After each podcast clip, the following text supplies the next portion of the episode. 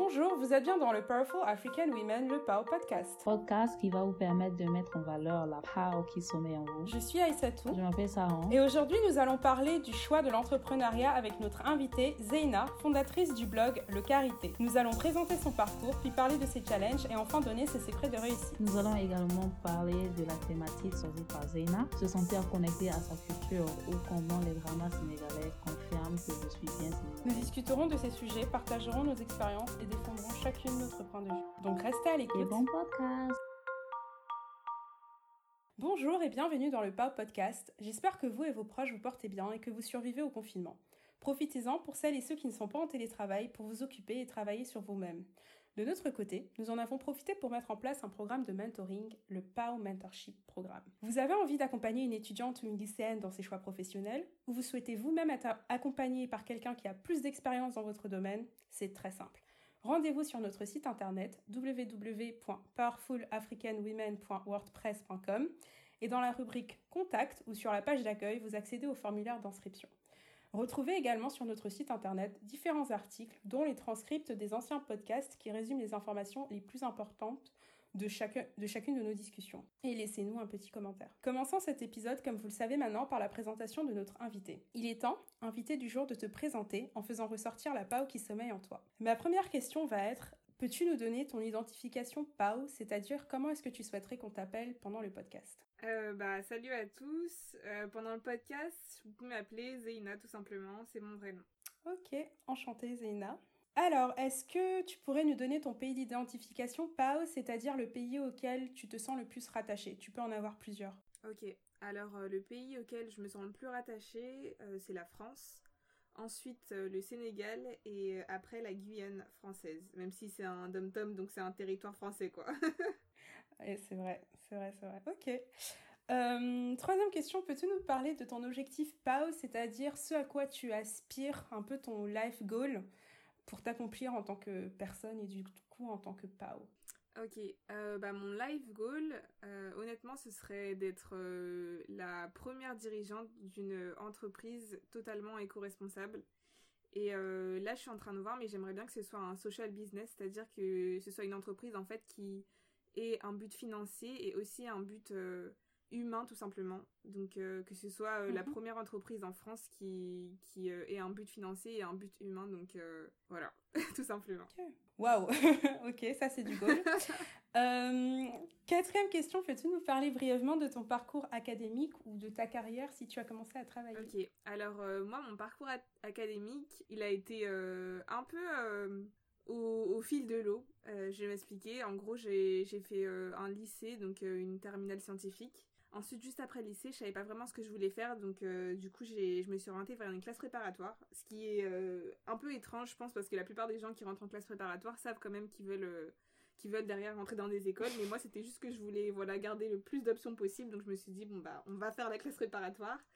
Et euh, bah, après trois ans de classe préparatoire, j'ai intégré une école à Évry qui s'appelle euh, Télécom École de Management. À la fin de cette école-là, euh, j'ai fait donc une, un an d'alternance euh, chez LVMH, donc à la DSI. Et euh, bah, tout de suite après ma, ma, enfin, ma remise de diplôme, je me suis décidée à me lancer en auto-entrepreneur et à monter ma propre boîte. Waouh Ok, on va revenir dessus. hein.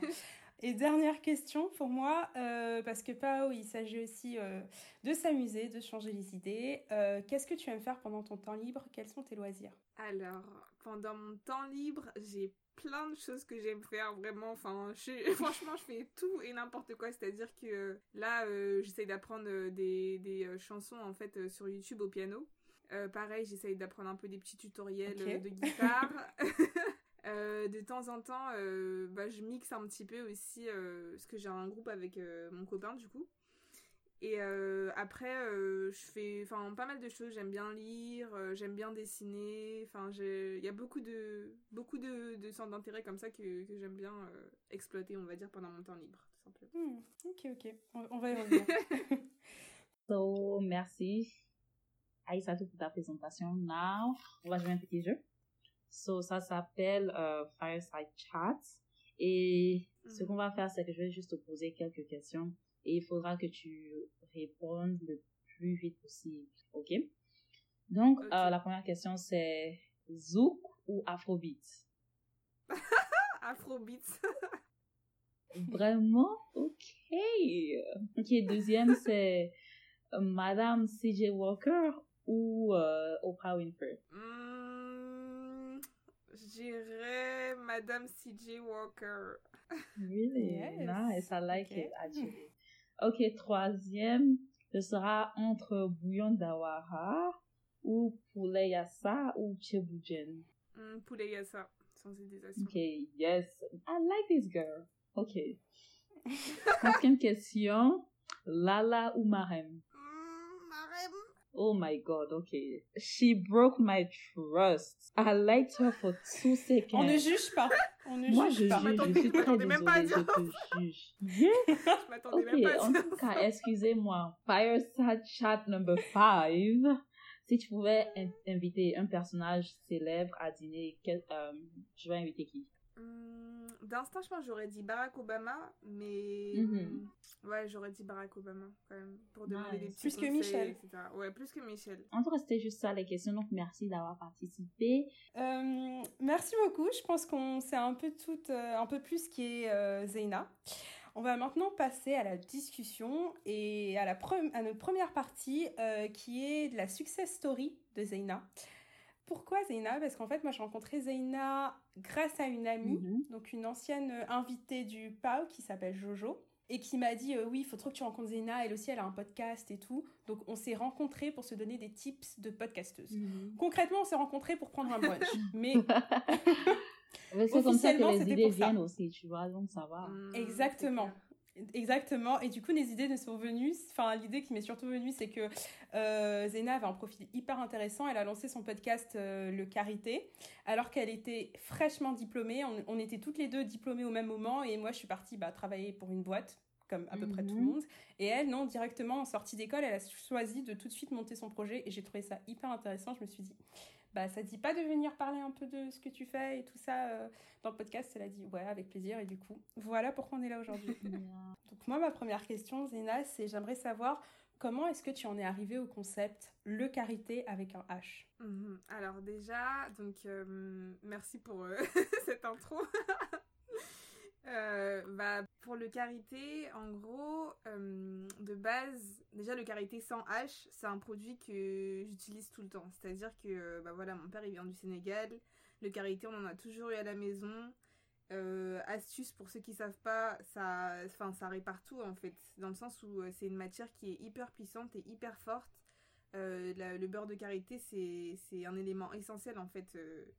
Enfin, sans mentir, dans ma vie, hein, ça, ça a réparé mes pieds. Quand j'étais à l'étranger, ça a sauvé mes cheveux. Enfin, c'est vraiment l'é- l'élément que tu peux mettre partout, en fait. Que ce soit sur ta peau, Mhm. tes cheveux, tes ongles, partout. Presque vers la fin de mon dernier semestre d'école, euh, je me suis dit, enfin, vu que j'étais en majeur entrepreneuriat, que j'avais envie, en fait, de, de savoir un peu comment ça se passait pour les personnes qui étaient déjà dans le monde de l'entrepreneuriat. Et euh, du coup, euh, j'ai réfléchi à ce que j'avais envie de transmettre avec le podcast. Et je me suis dit, j'ai Mhm. envie que ce soit un podcast qui donne de la force, comme le beurre de karité. Donc tout simplement, je vais Mhm. l'appeler le karité. Et euh, après, le. THE, c'est parce que, voilà, bah, pour des...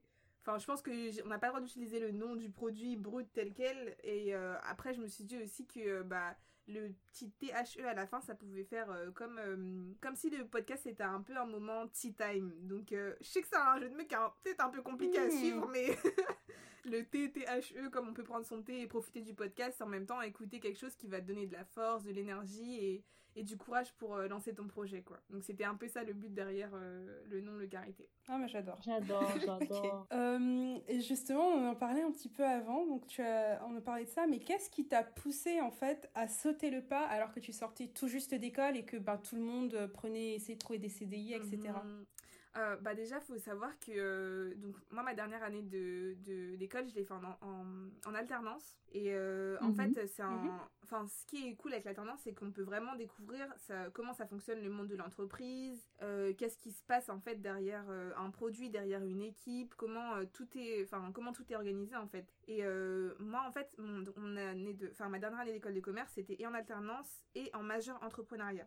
Ce qui fait qu'en fait, j'ai pu voir un peu les deux côtés, c'est-à-dire le monde de l'entreprise et le monde de l'entrepreneuriat d'un Mhm. autre côté, puisque en fait, la plupart de mes camarades, eux, ils n'étaient pas forcément donc en, en entreprise, donc euh, ils avaient leur projet à gérer. et en fait, moi, ça me permettait de voir un peu donc le monde de la start-up avec bah, le projet qu'on avait à gérer en classe et le monde de l'entreprise avec l'entreprise dans laquelle j'étais. Et mmh. en fait, j'ai lu un livre qui s'appelle The Multi-Hyphen Method de Emma Gannon. Je le mettrai en lien parce que franchement, c'est un livre qui est hyper intéressant. Et en fait, c'est une anglaise qui explique que bah, la plupart des, des, personnes de notre génération, en fait, les millennials, euh, on va tous se retrouver avec plusieurs carrières en même temps. Qu'est-ce que ça veut dire? Ça veut dire que, bah voilà, vous deux aujourd'hui, vous êtes des, des, jeunes cadres dynamiques, comme on dit. Et euh, à côté, vous avez aussi euh, bah, le projet de podcast. Donc en fait, c'est des choses qui vont être de plus en plus communes. Et en fait, faut savoir que ces deux choses-là, elles peuvent se combiner dans le sens où vos, activités qui sont professionnelles et vos activités qui sont extra-professionnelles, qui sont en passe-temps, elles peuvent aussi se transformer en fait en, en gagne-pain plus ou moins. En tout cas, ça peut, enfin, ça peut s'équilibrer à un certain mm. moment. Et moi, au début, j'étais plutôt partie sur cette idée-là, en fait, de me dire, bon, bah, je vais peut-être chercher, comme tout le monde, un travail et me lancer dans l'entrepreneuriat. Et en fait, il se trouve que, euh, bah, je me suis dit que, en réfléchissant par rapport à ma situation, c'est-à-dire que j'ai bénéficié d'un an d'alternance, donc j'avais le droit à un an de congé euh, Pôle emploi. J'ai pas encore euh, goûté au vrai salaire, on va dire, d'après école de commerce, donc ça veut dire que j'ai pas encore, comment dire, c'est, enfin, un besoin financier tout simplement. Et au niveau des conditions de vie, en fait, j'habite encore avec mes parents, donc ça, ça me permet d'économiser, on va dire, sur mhm. des choses qu'il faut payer tout de suite quand on, quand on sort d'école et que clairement on n'habite plus avec ses mhm. parents. Donc du coup, je me suis dit, honnêtement, c'est le meilleur moment pour moi pour me lancer, sachant que voilà, j'ai pas de charge aujourd'hui. Euh, si j'ai une entreprise qui fait du chiffre au fur et à mesure, bah, je peux l'absorber parce que je parce que bah, tout simplement ça va monter au fur et à mesure et que j'ai pas de j'ai pas de contraintes financières en fait. Et pareil, il y avait une petite voix dans mon cœur qui me disait ouais non mais lance-toi, essaye, euh, tente pour quelques mois. Puis ensuite ces quelques mois, je me suis dit non en fait je peux vraiment tenter pendant un an et même plus qu'un an, me enfin ne pas me donner de deadline parce que je sais que c'est ce pourquoi je suis passionnée. Donc du coup euh, c'est ça qui a fait que mhm. je me suis dit ouais faut que je me lance à la sortie d'école de commerce parce que tout simplement, je sentais à l'intérieur de moi que c'était le truc à faire, quoi. C'était vraiment le truc à faire. Moi, je pense vraiment que si tu te dis dans ta vie que quelque chose est fait pour toi, bah, dans tous les cas, tu trouveras un moyen de le, le faire euh, aboutir, quoi. tu vas te lancer. Ok, du genre, j'ai une question. Par exemple, en tant qu'entrepreneur, c'est toujours difficile vraiment de se lancer, quoi, parce que tu penses beaucoup à, aux gens qui ont échoué, tu penses parfois même tu n'as pas forcément confiance en toi, tu penses à tout ce qui peut mal tourner, quoi. Donc, qu'est-ce qui t'a motivé à vraiment te lancer et à ne pas écouter ou bien à ne pas à passer au-delà de ce genre d'expérience ou ce genre de commentaires hmm. Hmm, La vérité, c'est les retours des gens, dans le sens où euh, bah, mon aventure, elle a commencé par un podcast. Et en fait, j'ai eu une mhm. opportunité euh, lors d'un marché, euh, donc c'était bah, Noël dernier tout simplement, en fait, euh, j'ai une proposition euh, commerciale tout simplement pour participer à un marché qui s'appelle le marché de Noël africain. Et euh, mhm. au début, je me suis dit, bon, bah, c'est une super opportunité, ça peut faire connaître, enfin, c'est une opportunité pour montrer le podcast et c'est aussi une opportunité commerciale dans le sens où bah, c'est un marché qui est payant, donc du coup, il faut avoir un produit derrière à proposer. Et euh, moi, de mhm. base, bah, j'aime beaucoup les bougies. Je suis une grande consommatrice de bougies et il n'y en a pas beaucoup qui sont euh, avec une composition clean en fait. Donc, euh, juste, le seul problème que je voulais régler, c'est apporter une composition clean aux bougies qu'on peut trouver dans le commerce et qu'elles soient d'aussi bonne qualité en fait que les bougies qui sont très chimiques. Et donc, je suis allée à ce marché-là et franchement, au début, j'avais peur. Enfin, c'est normal. Et tu te dis, ouais, alors, euh, est-ce que mon produit va plaire? Euh, Est-ce qu'il y a des personnes que ça intéresse, en mm. fait? Si ça se trouve, je suis la seule fan de mm-hmm. bougies dehors. Euh. Enfin, je suis allée avec des inquiétudes en tête, mais je suis... En fait, j'ai mm-hmm. essayé de plus me mettre dans un mood positif, dans le sens où, en fait, à chaque fois qu'on a peur de quelque chose, dès qu'on dépasse cette peur-là, on se dit, oh, en fait, c'était que ça, tu vois? Et je pense, enfin, pour, pour tous, mm. pour tous, c'est pareil. Pour, c'est ça, faut, vraiment faire le pas. Pour les projets, pour les projets, c'est exactement la même chose en fait. À partir du moment où en fait on se lance et on commence à voir la vie des gens, on se dit en fait c'était aussi dramatique que ça dans ma tête, alors qu'en réalité ça va. et du coup je dirais que c'est vraiment le, fait de tester qui dédramatise la peur qui est associée avec avec tout ce qui est entrepreneuriat dans le sens où dès qu'en fait on mm. teste un peu son idée, on teste son concept, ça peut fonctionner comme ça peut ne pas fonctionner, mais au moins on a une réponse claire. Alors que si on reste avec des inquiétudes dans sa tête et qu'on se dit ah si je fais ça, ça va pas marcher, etc. Alors qu'on n'a rien testé, bah là c'est là où c'est c'est compliqué en fait. Non, je suis d'accord. Je, je reviens justement sur euh, quelque chose que tu as dit sur ça. Donc, quel a été un petit peu le rôle de ta famille pour te permettre de te lancer? Est-ce que déjà tu as été soutenue par elle? Et euh, ensuite, comment est-ce que tu leur as justifié le fait que, bah, en fait, non, j'allais pas aller travailler pour quelqu'un, j'allais lancer mon propre projet Par rapport à ma famille, en fait, en soi, euh, ils ont ils m'ont toujours soutenue dans le sens où, euh, bah, mais Mhm. en fait, mon, mon père de base, il a il a eu des aventures entrepreneuriales. Pareil, il a eu la chance de faire un Mhm. MBA, ce qui fait que euh, bah, c'est un peu comme mon coach en fait aujourd'hui, dans le sens où lui-même il va m'imposer des deadlines, enfin des deadlines, des objectifs encore plus importants que moi-même je me serais pas fixé. Donc du coup, Mhm. euh, bah faut savoir que par rapport, enfin vis-à-vis de mes parents, donc voilà déjà mon père il, il m'a soutenu directement, mais par contre il, il me pose des paliers hyper hauts euh, dans le sens euh, ouais si tu fais pas 10 000 euros de vente de chiffre d'affaires, euh, Ah ça ouais sert à rien d'essayer de vivre de l'entrepreneuriat parce qu'en France c'est comme ça en fait. T'as les taxes à payer.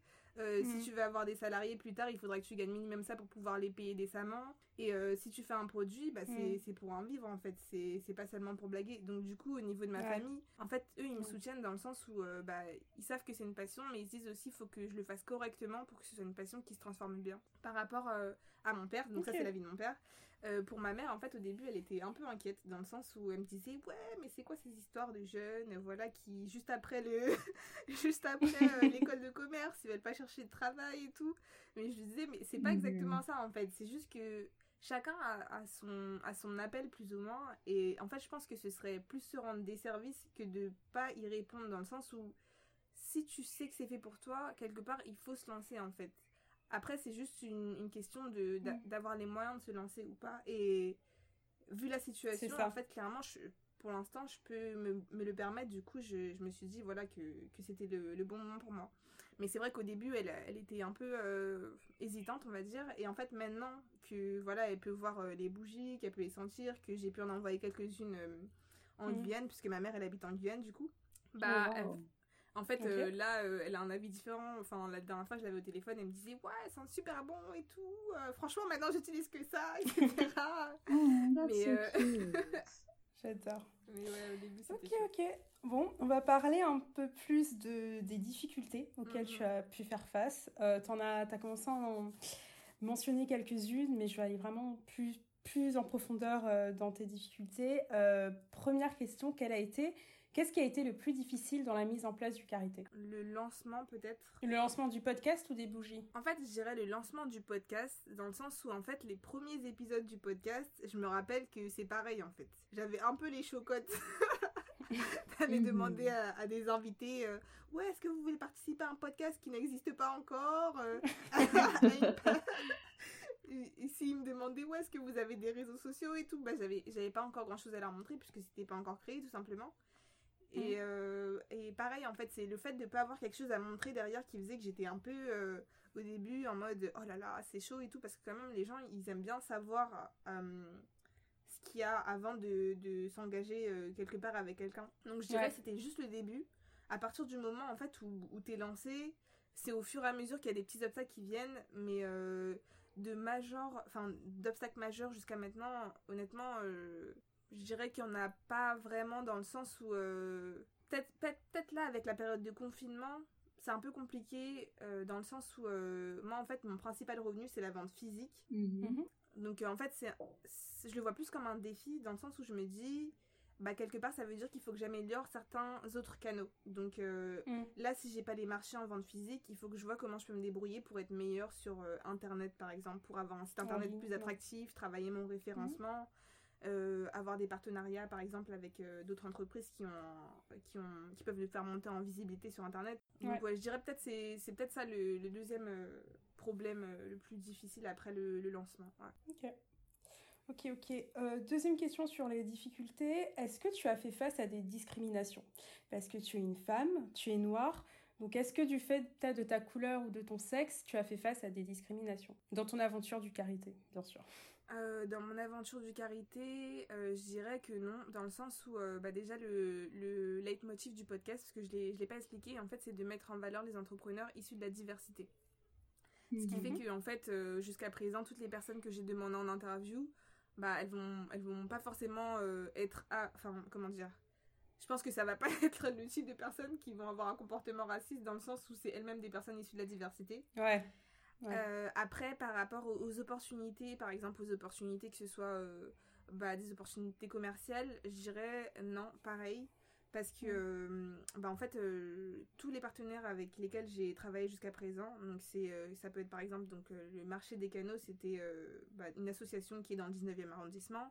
Donc c'est un marché de Noël. Le marché de Noël mmh. africain, c'est organisé par une association, pareil. bah, ils sont très très ouverts. La recyclerie, c'est un restaurant tiers-lieu parisien, en fait, où ils organisent aussi des marchés. Euh, pareil, en fait, il y a, beaucoup de diversité en fait dans le monde de l'artisanat. Donc du coup, je dirais que non, j'ai pas forcément ressenti euh, du racisme euh, jusqu'à présent dans le monde de l'entrepreneuriat. Mais du coup, j'ai envie de te poser une question un petit peu pour te challenger.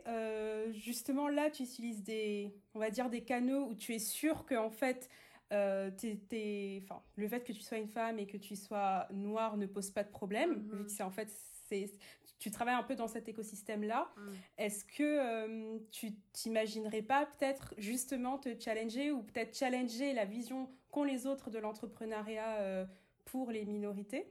Mm-hmm. euh, en allant justement dans des, on va dire dans des marchés pour les blancs, mm-hmm. en ayant ton stand justement qui, qui promeut ça. Ouais, je, je comprends ta question. Et c'est hyper marrant parce que du coup, en fait, je dirais que les, donc les trois marchés que je t'ai cités, euh, sur euh, mhm. deux des trois marchés, en fait, je dirais que les, les, deux marchés, il y aura plus de consommateurs, enfin, donc le marché des canaux et le marché euh, de la recyclerie, il y a plus de mhm. personnes blanches en général qui sont dans, dans, ces lieux, en fait. Dans le sens où le marché de Noël africain, la, la principale clientèle, bah, c'est les personnes afro-descendantes qui vont être en France. Euh, mhm. Alors que les canaux et la recyclerie, bah, je dirais que c'est un peu parisien. Au niveau de ma clientèle, en fait, il y a, honnêtement, il y a tout, mais euh, la, la, ma principale cible, en fait, c'est quand même plus ou moins. Enfin, les principaux clients que j'ai eu jusqu'à présent, c'est quand même euh, des personnes qui sont justement peut-être pas forcément issues de la diversité. Du coup, mhm. c'est vrai que c'est quelque chose qui est un peu. bah, c'est peut-être un peu surprenant parce que déjà, de base, je, je moi, j'avais pas. Enfin, j'ai pas encore fait tout ce qui est bah, définir la personne cible, etc. type. Et du coup, euh, c'est mhm. vrai que j'avais pas forcément imaginé un client euh, qui est celui que j'ai actuellement. Et en fait, euh, bah, justement, mes clients, ils se rapprochent plus de, ils se, ils se rapprochent plus, pardon, de ce que je viens de te décrire. Ouais, c'est surprenant, mais c'est bien. Mhm. Ok, moi j'ai une question. C'est pas forcément sur les difficultés, mais par exemple ta technique d'approche pour attirer des clients quelles, sont, quelles ont été les, les, étapes que tu as prises en fait pour avoir plus de clients? Quelle a été ton expérience au début aussi, tu vois? Si tu avais assez de mhm. clients pour arrondir de fin de mois, j'aimerais juste savoir un peu de ton mhm. parcours à ce niveau. Ok, alors déjà, euh, pour commencer, moi je me paye pas de salaire actuellement, dans le sens où euh, bah, tout mhm. l'argent des ventes euh, de mon entreprise, il est mis sur un compte entreprise, ce qui fait que ben, je me rémunère pas du tout avec mon activité pour l'instant. Donc ça, mhm. c'est juste pour euh, le, le, le, côté euh, bah, arrondir ses fins de mois, etc. Moi, je peux, enfin, je, je dépends pas du tout de mon activité euh, pour, enfin, je me rémunère pas pour l'instant. Je peux pas encore me rémunérer. Par contre, j'ai des clients. Et du coup, donc pour la, le, le premier marché que j'ai fait, en fait, j'y suis allée en me disant, ok, qu'est-ce que j'aurais bien aimé euh, voir comme démonstration? Qu'est-ce que j'aurais bien aimé avoir comme démonstration euh, pour des bougies? Et en fait, c'est vraiment en fait approcher les gens en leur proposant euh, bah, de toucher les bougies, de les sentir, de regarder un peu les parfums qui sont proposés, leur expliquer aussi la démarche dans le sens où bah, moi à chaque à chaque fois que j'ai un marché, je leur dis bien que bah, le, but de la marque en fait c'est d'être une marque qui, qui est éco-responsable dans le sens où en fait on réfléchit aux composants qui sont à l'intérieur de la bougie, mais aussi aux composants qui sont à l'extérieur de la bougie, donc le, contenant même. Mm. Et en fait, euh, mm. tous les pots, c'est des pots qui ont été euh, récupérés, donc qui sont recyclés. Donc euh, ça veut dire qu'en fait, je, je récupère des, tout simplement des, des pots de yaourt, des petits pots à sauce, pour les transformer en bougie. C'est que de la récupération dans le sens où, bah, au niveau de la consommation, en fait, ça sert à rien de rajouter encore à chaque fois plus de déchets, alors qu'on peut faire du neuf avec de l'ancien. Avec de l'ancien.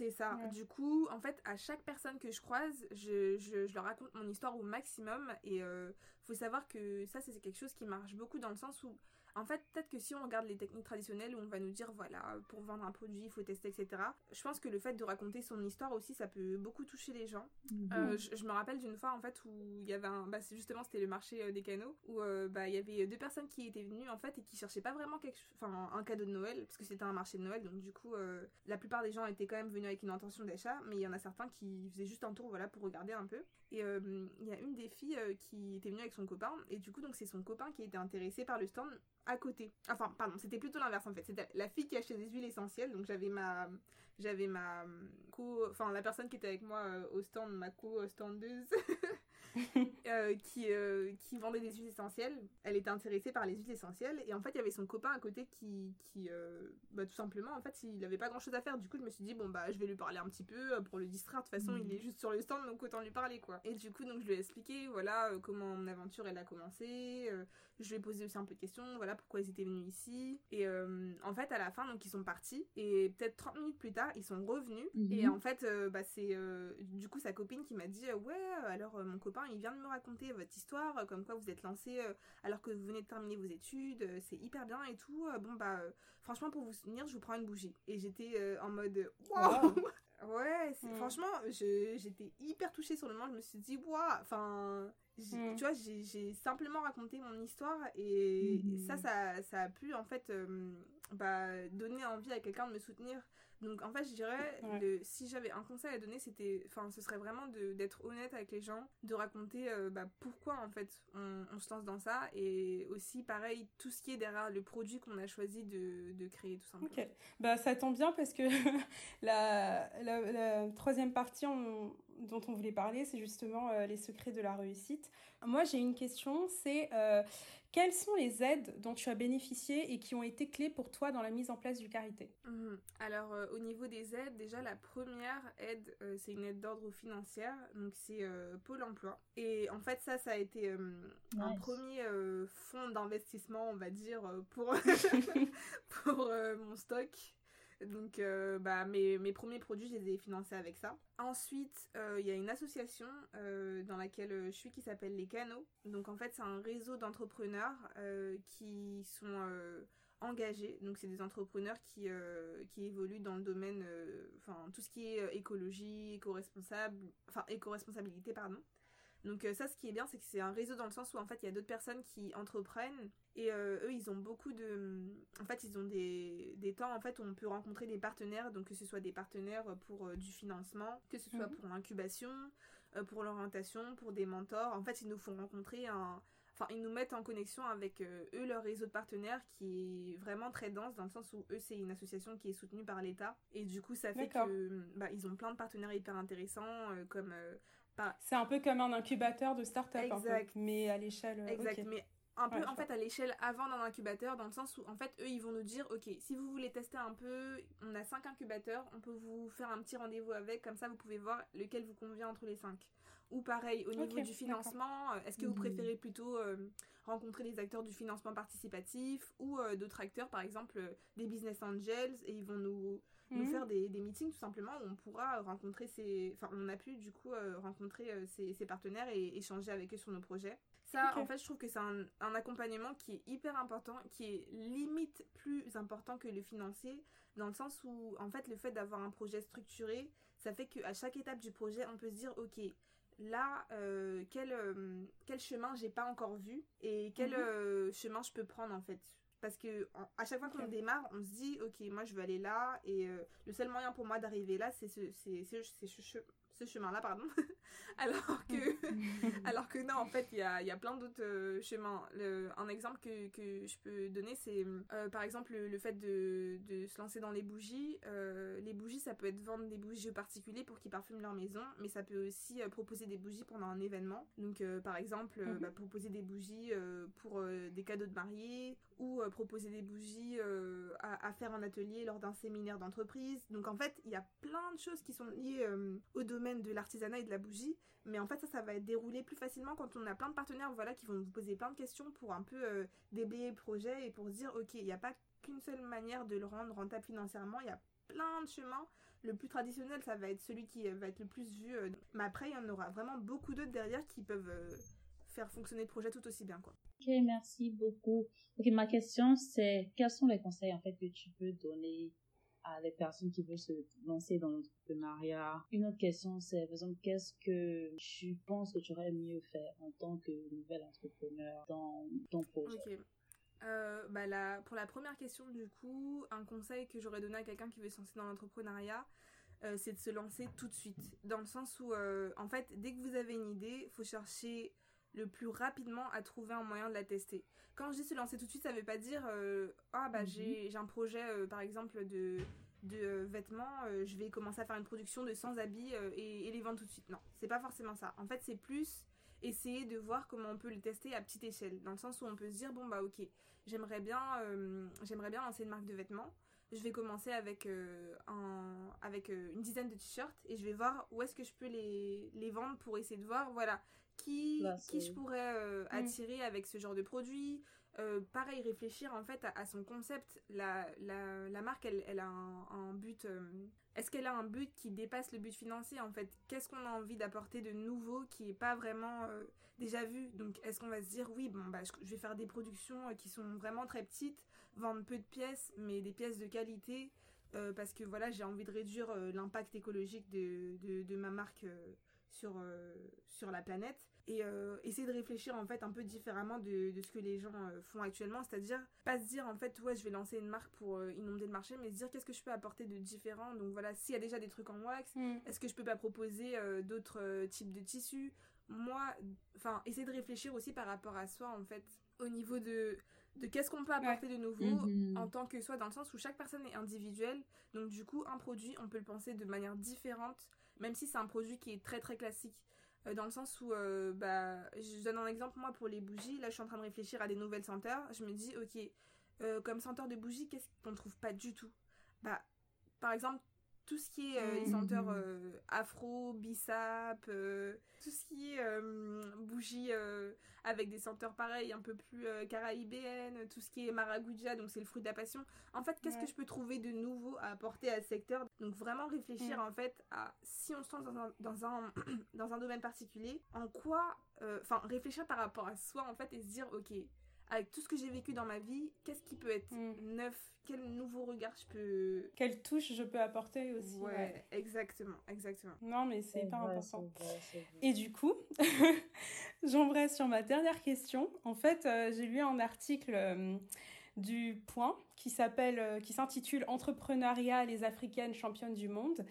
Et en fait, c'est tiré d'une étude de Roland Berger, donc une boîte de conseil, euh, qui explique qu'en fait, sur le continent africain, c'est là où on observe les taux d'activité entrepreneuriale des femmes les plus élevés au monde. Et en fait, ce, cet entrepreneuriat féminin, il représente 7 à 9% du PIB du continent, ce qui est quand même énorme. Et du coup, ma question pour toi, Zena, c'est est-ce que tu envisages un retour sur tes terres natales? Donc je sais que pour toi c'est les deux, c'est à la fois la Guyane et le Sénégal. Mhm. Mais est-ce que tu, en, enfin, ton activité tourne quand même beaucoup autour de, de l'Afrique avec le karité, etc. Euh, est-ce que tu envisages un retour en Afrique? Et euh, si oui, quel est un peu ton horizon? Waouh Franchement. C'est la dernière question, fallait que un. ouais, cette question, elle est, elle est euh, hyper pertinente, je trouve parce que euh, en fait ça me fait me poser plein d'autres questions par rapport à plein d'autres euh, enfin sujets euh, mais je dirais oui mm-hmm. oui mm. mais je ne sais pas dans le sens où en fait je pense qu'aujourd'hui le fait d'avoir un retour enfin de faire un retour tout simplement bah, que ce soit au Sénégal ou en Guyane ça ça implique pas que moi euh, mais je pense que c'est faisable dans le sens où euh, aujourd'hui, avec cette crise par exemple du coronavirus, on se rend compte que techniquement, si pendant une longue période on est obligé et forcé de rester chez soi, en fait on a toujours mm. un moyen de travailler. Ce qui fait que on peut travailler de n'importe quel endroit du monde en fait. Aujourd'hui, je pourrais être au Sénégal, à Dakar, en train de gérer ma compagnie française, euh, ça, ça changerait rien dans le sens où euh, tant que le client voilà il, il, peut avoir le produit il peut euh, donner des retours en fait avec internet j'ai l'impression que ça a cassé toutes les frontières et du coup euh, que bah pourquoi pas en fait? Pourquoi pas? Et le, le, le, deuxième truc qui me fait vraiment réfléchir à ça c'est le fait que après, je, je suis pas sûre parce que j'ai. Honnêtement, moi, mon expérience avec le, le Sénégal et la Guyane, c'est vraiment bah, pendant des vacances, un, deux, trois mois. Ce qui fait que j'ai j'ai jamais eu en fait euh, une expérience où je suis restée assez longtemps pour me dire est-ce que je suis capable de rester euh, dans, dans un pays autre que la France? Il y a plein d'habitudes de vie aussi.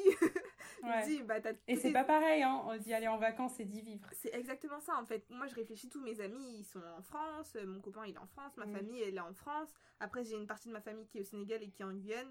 Mais en fait techniquement toute ma vie elle est en France. Donc du coup. Il y a, il y a aussi ça à mettre dans la balance. Mhm. Après c'est vrai que la qualité de vie, enfin je pense qu'aujourd'hui la qualité de vie euh, en Afrique, dans certains pays elle, elle est supérieure à la France dans le sens où ce qu'on a pour le même argent ça n'a rien à voir. Du coup, surtout avec les salaires en fait qu'on peut toucher en tant que personne cadre. Ouais. Du coup, euh, honnêtement, c'est vrai que ça fait vraiment se poser la question à pourquoi pas, hein. vraiment pourquoi pas. J'aime bien le pourquoi pas. J'adore. Merci beaucoup pour cette discussion, pour euh, ton parcours qu'on découvre et que je trouve hyper intéressant. J'aurais bien aimé que ça dure plus longtemps ces, ces podcasts, mais bon. Euh, du coup, on va embrayer sur la deuxième partie qui est euh, le choix de le thème que tu as choisi. Donc, pour ce podcast, tu as choisi se sentir connecté à sa culture ou comment les dramas sénégalais confirment que je suis bien sénégalaise. J'adore, j'adore. Donc, on va commencer. Donc, première partie. Euh, Pourrais-tu nous expliquer pourquoi est-ce que tu as choisi ce sujet? Ok, euh, alors du coup j'ai choisi ce sujet euh, parce que déjà mes, mes deux parents donc, qui viennent du Sénégal et de la Guyane, donc mon père il est sénégalais, ma mère elle est guyanaise. Et euh, en fait, ils sont venus ici pour leurs études. Et euh, du coup, euh, bah, Mhm. après, ils se sont rencontrés ici, pareil. Et ils nous ont eu, donc moi, mon frère et ma sœur. Et euh, bah, en fait, euh, nous, on est nés en France. Du coup, euh, bah, toute notre vie, on l'a vécu en France. Plus précisément, bah, la, plupart de notre vie, en fait, à, Paris, dans le 19e arrondissement. Et en fait, on a toujours, en tout cas quand on était enfant, jusqu'à adolescent, peut-être jusqu'à 15, 16, je dirais, dernier voyage en Guyane, je crois que j'avais peut-être 17, 17 ans, si je me souviens bien. Mais on a toujours, pendant les vacances d'été, en fait, on est toujours allé soit au Sénégal, soit en Guyane. Et en fait, je dirais que c'est ces voyages euh, pendant l'été qui nous faisaient nous sentir connectés à notre culture. Euh, pourquoi? Parce que, euh, bah, en fait, euh, c'est vrai qu'en général, c'est, enfin, je sais pas si c'est un peu un, un cliché, mais j'ai l'impression que la, la culture, elle, elle se transmet plus facilement par la mère. Euh, dans le sens où, euh, bah, en général, c'est plus euh, notre mère qui va nous, nous parler dans, dans sa langue natale, etc. Et donc, bah, ma mère, je sais qu'elle nous parlait en créole, des fois, elle nous insultait en créole quand elle était énervée, des choses comme ça. Enfin, alors que pour le. pour le, le Wolof, mon père, je j'ai pas le souvenir en fait qu'il nous ait qui nous ait parlé en Wolof quand on était petit. D'un côté, je me dis, enfin, quand on était petit, on va dire que c'était entre gros guillemets un peu de leur faute. En fait, je pense que quand tu parles la langue, tu te sens plus connecté, ce qui fait que ton expérience, elle est un peu différente. Donc, euh, je m'explique. Ouais. Quand, quand j'étais petite, je me rappelle, euh, quand j'allais euh, au, au Sénégal, je me rappelle d'une anecdote, franchement, qui, qui est vraiment what the fuck quand j'y repense maintenant. Mais en gros, franchement, on devait avoir, je pense, 13, 14 ans maximum. En tout cas, moi, je devais avoir 14 ans. Ma petite sœur, 2 ans de moins, mon petit frère, 3 ans de moins, quoi. Et euh, donc, on, on se baladait comme ça au marché. Je sais plus si avec- on était avec mon père ou euh, avec mes cousins. Et on avait vraiment, genre, une dégaine de touristes, en fait. C'est-à-dire, euh, on, on était habillés, euh, je sais pas, avec, euh, avec des jeans ou je sais pas. En fait, peut-être des shorts, justement, des shorts. Je me Ah rappelle oui. des deux Oh, anecdotes oui, ok. genre shorts et tongs, euh, avec des petites casquettes et des gros sacs à dos. Enfin, Et, genre. et- et lunettes de soleil, ok. ouais. Un peu le cliché, genre, tout, c'est ça, n'importe quel Sénégalais qui va devant, il va dire non, eux, ils viennent pas de, ils viennent pas de Dakar, eux, tu vois. Et du coup, donc, je me rappelle, nous, c'était un, un monsieur qui nous avait dit, euh, comme ça, en fait, hein, ouais, euh, salut les blancs, quelque chose comme ça, en fait. Et je me rappelle, ça m'avait choqué parce que je m'étais dit, mais qu'est-ce qu'il raconte et tout? On n'est pas blanc. Et, et en fait, c'est vrai que cette histoire de de, de blanc ou euh, de euh, de enfin pareil en Guyane on nous a déjà dit ouais vous êtes des bounty etc en fait c'est ce terme quand on était petit en fait au début on comprenait pas et ensuite quand on a Mm. enfin quand j'ai grandi dans mon adolescence limite on le on le prenait un peu mal en fait dans le sens où on était un peu vexé on se disait ouais non on n'est pas des blancs et tout vous voyez bien qu'on est des noirs nan, nan, mais en fait enfin je sais pas je sais pas enfin peut-être que c'était ouais une manière de dire que on, bah, quelque part, on est né en France, donc du coup, on a une culture différente, même si on est d'origine sénégalaise et guyanaise. Moi, j'ai envie de rajouter qu'il y a aussi, euh, parce qu'on en a parlé un peu dans la préparation de ce podcast, assimilation que t'impose l'école, les lycées français, etc. Parce qu'on s'identifie énormément à ce qu'on nous apprend, on, nous impose aussi des faits sur notre culture, etc. qui font que après, ben, quand tu vas quand tu rentres chez toi etc bah là les gens ils te disent bah non en fait euh, ça c'est pas forcément ce qui est vu etc et en fait quand tu es jeune tu as vraiment tendance à assimiler à accepter et à aucun moment tu te poses les questions. Et le questionnement il vient toujours plus tard en fait. Franchement c'est exactement ça. En fait tu dis il y a une grande partie de ce qu'on apprend en, histoire, justement, bah, comme, comme euh, tu l'as dit en préparation, on s'était dit que en histoire, en fait, on n'a jamais appris euh, tout ce qui est euh, colonisation, décolonisation, et c'est qu'en prépa qu'on apprend ça. Donc ça veut dire qu'avant, on se dit, mais où est-ce qu'on existe clairement dans l'histoire, dans le sens où donc on va t'apprendre voilà l'économie mondiale, il y a l'Europe, l'Amérique, l'Afrique, l'Amérique latine. Euh, mais euh, on va pas t'expliquer euh, à quel moment de l'histoire toi tu es arrivé sur le territoire en fait pour pour le coup. Donc et c'est qu'en prépa en fait que, que tu vois voilà tout ce qui est colonisation l'histoire de la guerre l'histoire que bah, les personnes elles ont été amenées et pas de leur plein gré mm. pas forcément de leur plein gré en Europe. Et au final bah, que, que c'est ça qui fait qu'on est là aujourd'hui en fait donc euh, c'est vrai que c'est enfin ouais, c'est complexe. Non mais c'est sûr. Mais du coup donc ça c'est plutôt euh, enfance adolescence euh, comme on va dire. Ta la culture elle était imposée en fait, tu n'avais pas le choix. si le monsieur dans la rue disait que tu n'étais pas sénégalaise, c'est que tu n'étais pas sénégalaise et puis c'est comme ça, tu vois. Moi c'est pareil, hein. alors que franchement je vois pas ce que je peux être d'autre, j'ai eu droit à la même remarque que toi. Et du coup, sur... tu, tu disais que justement en devenant jeune adulte et notamment lors de tes échanges, tu as compris mm. que en fait euh, non finalement c'était pas complètement vrai tout ce que les gens te disaient. Est-ce que tu peux nous parler un petit peu plus de ça? Euh, bah, C'est vrai que c'est vraiment en, échange que je me suis rendu compte déjà que je m'identifiais plus à la, à la culture française dans le sens où euh, bah déjà en échange en Russie. Mhm. Pas forcément au niveau des personnes avec lesquelles euh, euh, je, on va dire, j'ai passé mon échange parce que justement, moi, en fait, mon but c'était d'éviter le plus possible de, de, de, parler à des personnes euh, qui, qui parlent français pour m'améliorer en russe ou pour m'améliorer dans d'autres langues. Par rapport aux choses qui me manquaient, bah, je vais dire tout ce qui est les, les, plats de, de, mon père ou de ma mère mais mais aussi bah, peut-être des, des, choses françaises le fromage des bêtises comme ça et du coup en fait je me dis ah bah en fait euh, au final je suis, je suis quand même les trois quoi. Je suis quand même les trois dans le sens où euh, mm. bah si je croise d'autres français on va se dire ah ça va et tout. Et là pour enfin pas pour la première fois mais en gros on va se dire ah ouais c'est vrai quand même ça nous manque euh, notre ville etc et tout et du coup on va plus s'identifier à la culture française mais après, quelque part, le fait d'avoir aussi. Euh, bah, je sais que moi, j'avais rencontré un, groupe de, Sénégalais. On était partis voir un match de football tous ensemble, etc. Et en fait, c'est là où, euh, où je me suis dit, bah non, en fait, j'ai pas non plus, moi, à me refuser le fait d'être de, sénégalaise. En fait, je suis, je suis les trois. Je suis euh, et française, et sénégalaise, mm. et guyanaise. Et c'est par des échanges comme ça que tu te rends compte quand t'es à l'étranger. Parce que quand t'es en, en France, au final, ta vie, elle est assez Enfin, c'est pas qu'elle est linéaire, mais voilà, tu, tu sors avec tes amis, euh, tu as ta vie de famille, etc. Mais t'as pas des choses qui vont te faire sortir de ta zone de confort, quoi. Du coup, tu vas pas te rendre compte, ah ok, comment je me définis en fait avec des personnes qui ne me connaissent pas du tout et qui ont pas du tout la même culture que moi, quoi. Bon, bah du coup, c'est bien parce que là, on a parlé un peu de quand tu commences à te, à te confronter en fait à d'autres cultures, à d'autres pays, etc., qui te permettent de te rendre compte de, un peu ta facette multiculturelle et justement comment est-ce que tu projettes un petit peu ton identité culturelle? Déjà Est-ce que tu penses que tu l'as acquise maintenant? Euh, mhm. Comment est-ce que tu te définis? Et puis qu'est-ce que tu vas faire peut-être pour euh, plus te connecter à ta définition même de ce qu'est ta culture à toi, Zena je sais pas si c'est très clair. Mhm. si c'est hyper clair. Bah, hum, en fait déjà, alors euh, au niveau de mon identité culturelle, je pense que c'est en cours d'acquisition. je m'explique.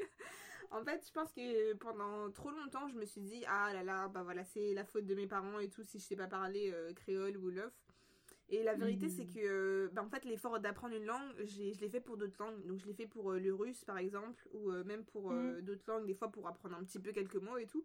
Donc, je me dis, aujourd'hui, c'est à moi de faire cet effort-là si je veux apprendre à parler Wolof, par exemple, et me dire que dans d'ici 2-3 ans, en fait, je pourrais quand même comprendre 90% de, ce qui se dit. Sachant que, bah, Mm. en fait, là, en, en, en écoutant des, des dramas sénégalais, en, Ah. en jouant un petit peu avec euh, des applications, en fait, il y a, il y a pas mal de trucs qui sont, euh, qui sont euh, accessibles pour apprendre la langue. Ou même le fait de- de- d'écouter le journal et de, de plus tendre l'oreille, de noter quelques mots de vocabulaire, etc.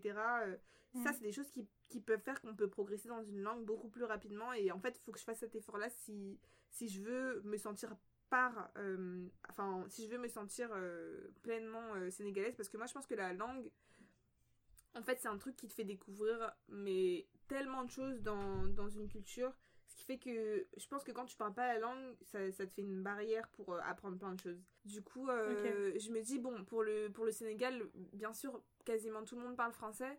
Mais quand tu parles pas Wolof, il y a plein de petites blagues que tu vas rater. Donc même dans Maîtresse d'un homme marié, euh, je pense qu'il y a plein de blagues quand tu parles pas Wolof, tu Ouais. comprends pas en fait c'était quoi la subtilité derrière la blague. Ouais. Du coup, euh, j'ai envie de poser une petite question. La deuxième partie de, ta, de, ton sujet, comment les dramas sénégalais confirment que je suis bien sénégalaise? Alors, c'est quoi la réponse? Ouais. qu'il y a beaucoup de personnages euh, dans des, dans des dramas sénégalais. Donc je vais d'abord commencer avec le premier drama que j'ai j'ai regardé. Le... C'était Et Marichou. Et en fait au début je m'étais dit, waouh, enfin franchement c'était Mhm. rigolo et tout, mais le montage il est, un- il est un peu spécial et tout. Et en fait au fur et à mesure que je voyais les intrigues, comment la série elle est construite, certains personnages en fait je me suis dit, waouh, en fait franchement il y a vraiment un travail de ouf qui est fait, je trouve, dans, dans l'écriture. Et pareil, en fait, il y a certains personnages, donc comme euh, je me rappelle, il y a une, Mhm. une fille, euh, je crois qu'il voulait faire une carrière un peu artistique, et après, t'as as son- ses parents qui sont en mode Ouais, non, qu'est-ce que tu me racontes et tout, euh, Non, tu vas pas faire ça. Et du coup, en Ouais. fait, la, la réaction de- du père, et surtout les phrases, précisément les phrases qu'il a dit, je me suis dit Waouh, ça c'est trop mon père et tout. Du coup, en fait, il y a des Mhm. trucs où tu- tu t'id- tu t'identifies à des personnages, et pareil, tu reconnais d'autres personnages de ta famille dans la série. Et du coup, c'est là où tu peux te dire, ok, bah en fait, c'est vrai, je suis, je suis vraiment sénégalaise parce que, en fait, je, je me reconnais trop dans cette série pour ne pas être sénégalaise. Et c'est pareil pour la, la série euh, Maîtresse d'un homme marié. Pareil, Yes. du coup, pourquoi, pourquoi par instinct j'ai choisi Marem à la place de Ouais, Lana pourquoi? Pourquoi? Pierre, parlons expliquer ça en détail. Bah en fait, c'est pas, pas- c'est pas, pas par rapport à tout ce qui est euh, l'adultère, etc. Parce que honnêtement, c'est, enfin ça c'est quelque chose que moi-même je comprends pas dans le sens où je me dis, en fait je trouve pas ça logique de, je trouve pas ça logique d'aller chercher quelqu'un qui est déjà dans une relation avec quelqu'un d'autre. Ça, euh, pour, pour ce côté-là, en fait, je, je pourrais jamais euh, cautionner. Mais par contre, euh, pour le côté euh, femme forte, indépendante, euh, Mhm. en fait, qui, qui se donne à fond pour réussir tout ce qu'elle veut. Et au final, en fait, c'est vrai que dans la série, je trouve que c'est quand même déjà le, le mec qui l'a, qui l'a plus courtisé que elle n'est qui Ouais, est partie chercher en fait. Donc euh, d'un, d'un côté, en fait, moi, je, je l'aurais plus choisi dans Non, le moi sens je où comprends, c'est vrai. je trouve que c'est une femme forte qui assume ses choix. Mais je pense que. Et je suis d'accord en vrai avec toi. Lala, Mais Lala, en fait- franchement, désolée, hein, les filles. Lala, non, elle non, non, non, moi je suis Elle- pas d'accord. elle- elle Par contre, non, non, non, non, non, non, non, non, non. C'est pas vrai. Elle ne... oh, c'est vrai qu'il y a des Hmm. côtés où elle subit, tu vois, parce que c'est- mais ça, ça revient plus sur la société africaine, tu vois. Mm. La soumission, tout ça. là. Elle, elle est au petit Ouais. de son mari, mais elle a aussi ses propres projets, elle a son propre Ouais, magasin, elle est aussi une femme indépendante et battante, Non, tu vois. clair. Bah, elle est battante elle- pour son Elle a mariage. essayé de Ouais. sauver son foyer. Non, elle est aussi battante pour son mariage parce qu'elle a essayé de chuchoter son mari, de sauver son foyer à plusieurs reprises. Alors qu'avec Marem, c'est vrai que c'est l'autre là qui l'a courtisé au début, mais à la fin de la journée, c'est un choix aussi parce que elle savait au moment qu'il était marié, mais ça l'a pas empêché d'aller au foyer conjugal pour continuer ses bêtises. Justement, je trouve que regarder la série te fait comprendre. Enfin, moi, tu vois, genre, dans ma famille, on est, on- il y a les deux. Il y, a, il y en a certains qui sont polygames. Ok, il y en a Mhm. deux qui sont polygames et tout le reste, ils sont pas polygames. On va faire simple. Mais tu vois, le fait, moi, je, je- je Mhm. suis vraiment anti-polygamie.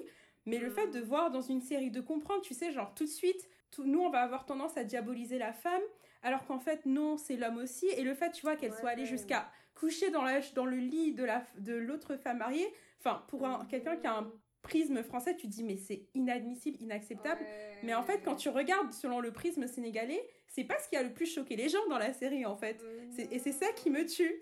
Et c'est ça qui est, qui est- et en fait, c'est ça aussi, je me dis, bon, like, Ok, mais comment ça n'a pas choqué Et voici, moi, en fait, mon vrai problème avec Marem, c'est ça seulement. C'est le fait qu'elle n'a pas honte de faire certains trucs par là, là, tu vois? En fait, et puis, c'est, elle ne res- elle n'a pas respecté Lala. C'est vrai que Lala, il y a des endroits Ouais. où elle a un peu gaffé. Mais Ouais, Marem n'a pas forcément respecté Lala Ouais. comme il le fallait. Tu vois, avec le mariage en privé, mais c'est je dis, par exemple, il y a un épisode où elle est partie narguer Lala pendant que Lala faisait ses Hmm, mains. ouais. Ça aussi, c'était complètement dépassé, tu vois. Like, tu es en deuxième femme. Tu n'as, I mean, de toutes les façons, tu es, tu es maîtresse, même si tu es devenue deuxième femme. Ouais. Tu étais maîtresse Non, avant. So, I don't get, en fait, pourquoi il y a une fierté en fonction de, tu vas venir larguer la première. I don't get it. Non, mais en fait, enfin, moi, ce que je trouve fou, c'est que tu vois, même, je connais une marème, tu vois, une Mhm. personne qui est toujours deuxième femme. Du coup, tu vois, on, on la définit comme étant toujours Niarel, du coup, deuxième femme. Mais concrètement, si tu regardes selon ton film, ton Mhm. prisme français, c'est une chercheuse d'hommes, mariée, Mm. littéralement. Mais dans la société sénégalaise, je vous promets, et vraiment, genre, euh, les gens, il y a plein de gens qui valident, qui disent rien par rapport à ce qu'elle fait. Et moi, la première fois que j'ai su ça, j'ai dit, mais comment c'est possible que personne dise rien à cette personne alors que, en vrai, c'est une chercheuse d'hommes mariés. Et elle me fait, bah écoute, la société, elle marche comme ça.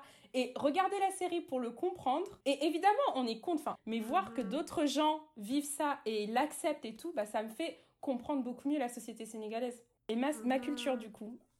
Mais après, moi, ouais. j'ai, je me dis par Ouais, rapport à ça aussi, parce que je sais que dans un, un des épisodes, justement, en fait, euh, je sais plus si c'était avant qu'il se marie euh, de manière secrète, mais je crois que et elle lui avait dit comme quoi euh, il avait coché la case. euh, Enfin, je crois qu'il y avait quelqu'un qui avait. C'est ça, c'est ça, tu vois. Ouais. Et du coup, en fait, je me dis, que- Ça, c'est un problème. c'est ça, que- quelque part, si tu, si tu signes cette case, ça veut dire que tu dis, même si tu ne dis pas tout de suite, c'est faisable, en fait, tu dis que potentiellement, la personne, elle a le droit, entre gros guillemets, de faire ça, en fait. Ouais. Ce qu'on m'a expliqué sur euh, la signature de tout ce qui est polygamie, c'est que premièrement, c'est l'homme qui signe. C'est pas la femme, c'est pas le couple, c'est l'homme qui signe. ça. Et deuxièmement, Mhm. en fait, souvent, ça va pas être. Lui, il peut dire non, je veux pas la polygamie, mais je sais pas, sa mère, sa sœur Mhm. peuvent lui dire non, mais signe polygamie, un homme, ça doit être capable, tu dois aussi pouvoir faire tes choix, euh, et le choix et tout ça. Et en fait, la femme aussi, son, de son point de vue, elle se dit, mais en fait, euh, il signe ça, mais s'il faut, il le fera jamais, tu vois. Mais il y en a plein qui signent Voilà. polygamie en se disant, ça se fera pas. Ou bien culturellement on Mhm. fait comme ça. Et il y en a qui se marient pas à la mairie non plus. Donc il y en a en fait qui sont mariés et qui ont plusieurs femmes, mais pas d'un point de vue légal. Donc tu as plein de Mhm. loopholes, on va dire, sur ce contrat-là que tu signes. Ouais, je vois, je vois. Non, c'est vrai, c'est ça même Ouais. je voulais dire en fait. C'est le fait que parfois pour, euh, pour la signature, c'est plus l'homme et la famille de l'homme qui prend la décision. Quoi. Mhm. Là, avec la femme, ils vont dire, ah, c'est juste un papier, il va pas prendre de deuxième femme. Mais moi, je me dis, ok, tu vas pas prendre de deuxième femme. Donc, c'est quoi le problème à signer mon nom Ouais, c'est That's what I clair. don't get. Donc, à la fin de la journée, c'est que it's a Ouais. setup. Ils sont en train de faire. Et puis, toi, tu es obligé de subir depuis le début. Non, mais c'est le premier moyen de montrer comment la, on doit, on fait, Ouais. les choses sont fait Ouais. subir à la Mm. femme, en fait. On doit commencer à challenger ça parce que ce n'est pas normal. Like, on a le droit aussi de faire nos propres Après, choix. du coup, en soi, enfin, certes, c'est c'est imposé, enfin, c'est imposé dans le sens où, voilà, si, si la personne elle est déjà mariée et que la personne elle choisit de prendre une deuxième femme, bah, quelque part, elle aura, enfin, le, le mari aura deux femmes à, à ce moment-là, mais, enfin, c'est pas dit que la femme elle peut pas quitter le mariage, en fait, si elle voit que pour sa santé mentale, c'est pas bon pour elle. C'est pour ça, en fait, c'est là où c'est là où moi je me dis que c'est c'est c'est imposé mais aussi c'est enfin après c'est peut-être plus facile à dire parce que je pense qu'il y a des personnes quand elles sont pas dans une sécurité financière peut-être elles se Mm. disent ouais c'est quand même galère et tout de divorcer dans la vraie vie mais par contre dans la dans la série par exemple là elle pourrait très bien divorcer euh, et être à l'aise en fait puisque si elle a Elle son pourrait, mais c'est très euh, mal vu. Oh, Un homme divorcé, il le vit très bien. Une femme divorcée, c'est hyper mal vu. Donc, tu as le côté aussi, que va penser mes parents, que va penser euh, Ouais. tel truc, tu vois? Tu as une énorme pression sociale sur C'est ça. vrai, c'est vrai. Mhm. Bon, les filles, je pense qu'on peut faire un épisode entier sur maîtresse d'un homme marié. Je pense qu'on va le faire un jour, les filles. Franchement, j'adore. Parce que vraiment, il y a encore plein de choses à dire. Malheureusement, on n'a plus le temps. Thank you, everyone. Ok, là, on va passer aux recommandations. Yes. So, première Ouais. donc je commence. Je commence. So, moi, Marocco, c'est un livre, ça s'appelle Le monde s'effondre. Et en anglais, c'est Things Fall Apart. J'aime plus la version américaine, euh, anglaise, je sais pas pourquoi. Ok, so en anglais, c'est Things Fall Apart. Donc, c'est un livre de chinois achevé. J'adore bien, c'est super intéressant. Ça parle de clash de culture avant la colonisation et puis après la colonisation, différents événements qui se sont passés. C'est super, franchement. J'aurais, en fait, je ne m'étais pas autant investi dans un livre. Lisez, faites-moi signe de, euh, faites-moi signe de ce que vous en pensez. C'est vraiment un livre excellent dans tout ce qui va être quête culturelle parce que pour moi, c'est le seul livre précolonial, c'est-à-dire que on le lit et qu'on est dans la tête d'un Africain qui n'est pas encore, qui est pas encore un outil d'assimilation occidentale. C'est brut. Ça nous fait voir la colonisation réellement d'un point de vue africain précolonial. Il est vraiment excellent. Du coup, je fais ma reco, comme ça on laissera la guest finir. Ma première, c'est qu'avec là, avec le confinement, on a le temps de faire plein de trucs. Donc moi, j'ai commencé à faire des cours en ligne. Donc euh, vous avez Coursera, qui est une plateforme sur Internet où vous avez accès à plein de cours. La plupart sont payants, mais il y en a certains qui sont gratuits. Et du coup, je vous conseille deux cours que je suis en train de suivre. Le premier, il s'appelle Wellbeing et il a été fait par Yale, par, des, par une professeure euh, de Yale qui est en psychologie positive ou un truc comme ça. Enfin bref, il est hyper bien construit. Et le deuxième que je vous recommande, c'est Learning How to Learn, qui en fait qui vous aide à développer des tools pour apprendre plus efficacement. Ma deuxième recommande, on en a parlé un petit peu avant dans le Fireside Chat, c'est le film sur Netflix, enfin ça s'appelle une, mini-série sur Netflix qui s'appelle Madame C.J. Walker avec Octavia Spencer que j'adore. Et en fait, Madame C.J. Walker, c'est la première femme millionnaire aux États-Unis. Elle est noire et elle a lancé une marque de cosmétiques dans les années, euh, pas, c'était peut-être dans les années 50. 40, 40, 50, non, 30, je sais pas, c'était il y a longtemps. Et, euh, et, le film est vraiment bien et ça vous montre un petit peu la fibre entrepreneuriale, donc ça tombe très bien sur le podcast. Voilà, c'était tout pour moi. Alors moi du coup au niveau de mes recos, euh, la première euh, recommandation donc c'est l'application pour apprendre le Wolof dont je vous ai parlé. Donc si on a certains d'entre vous qui ont envie d'apprendre le Wolof mhm. ou peut-être juste avoir plus de mots de vocabulaire, donc ça s'appelle Lingua Arena. Euh, ensuite au niveau euh, des livres, du coup, euh, en ce moment je suis en train de relire Americana. Oh, trop bien. Oh nice. I'm the only one who hasn't read it. Il est trop bien. vraiment bien. Après, je dirais que, enfin, en tout cas moi j'en ai lu deux d'elles. J'avais lu aussi l'autre moitié du soleil et honnêtement, enfin ils sont, c'est ouf. Comme autre recommandation, en fait, c'est bah, pareil des petites nouvelles de Amadou Ampateba.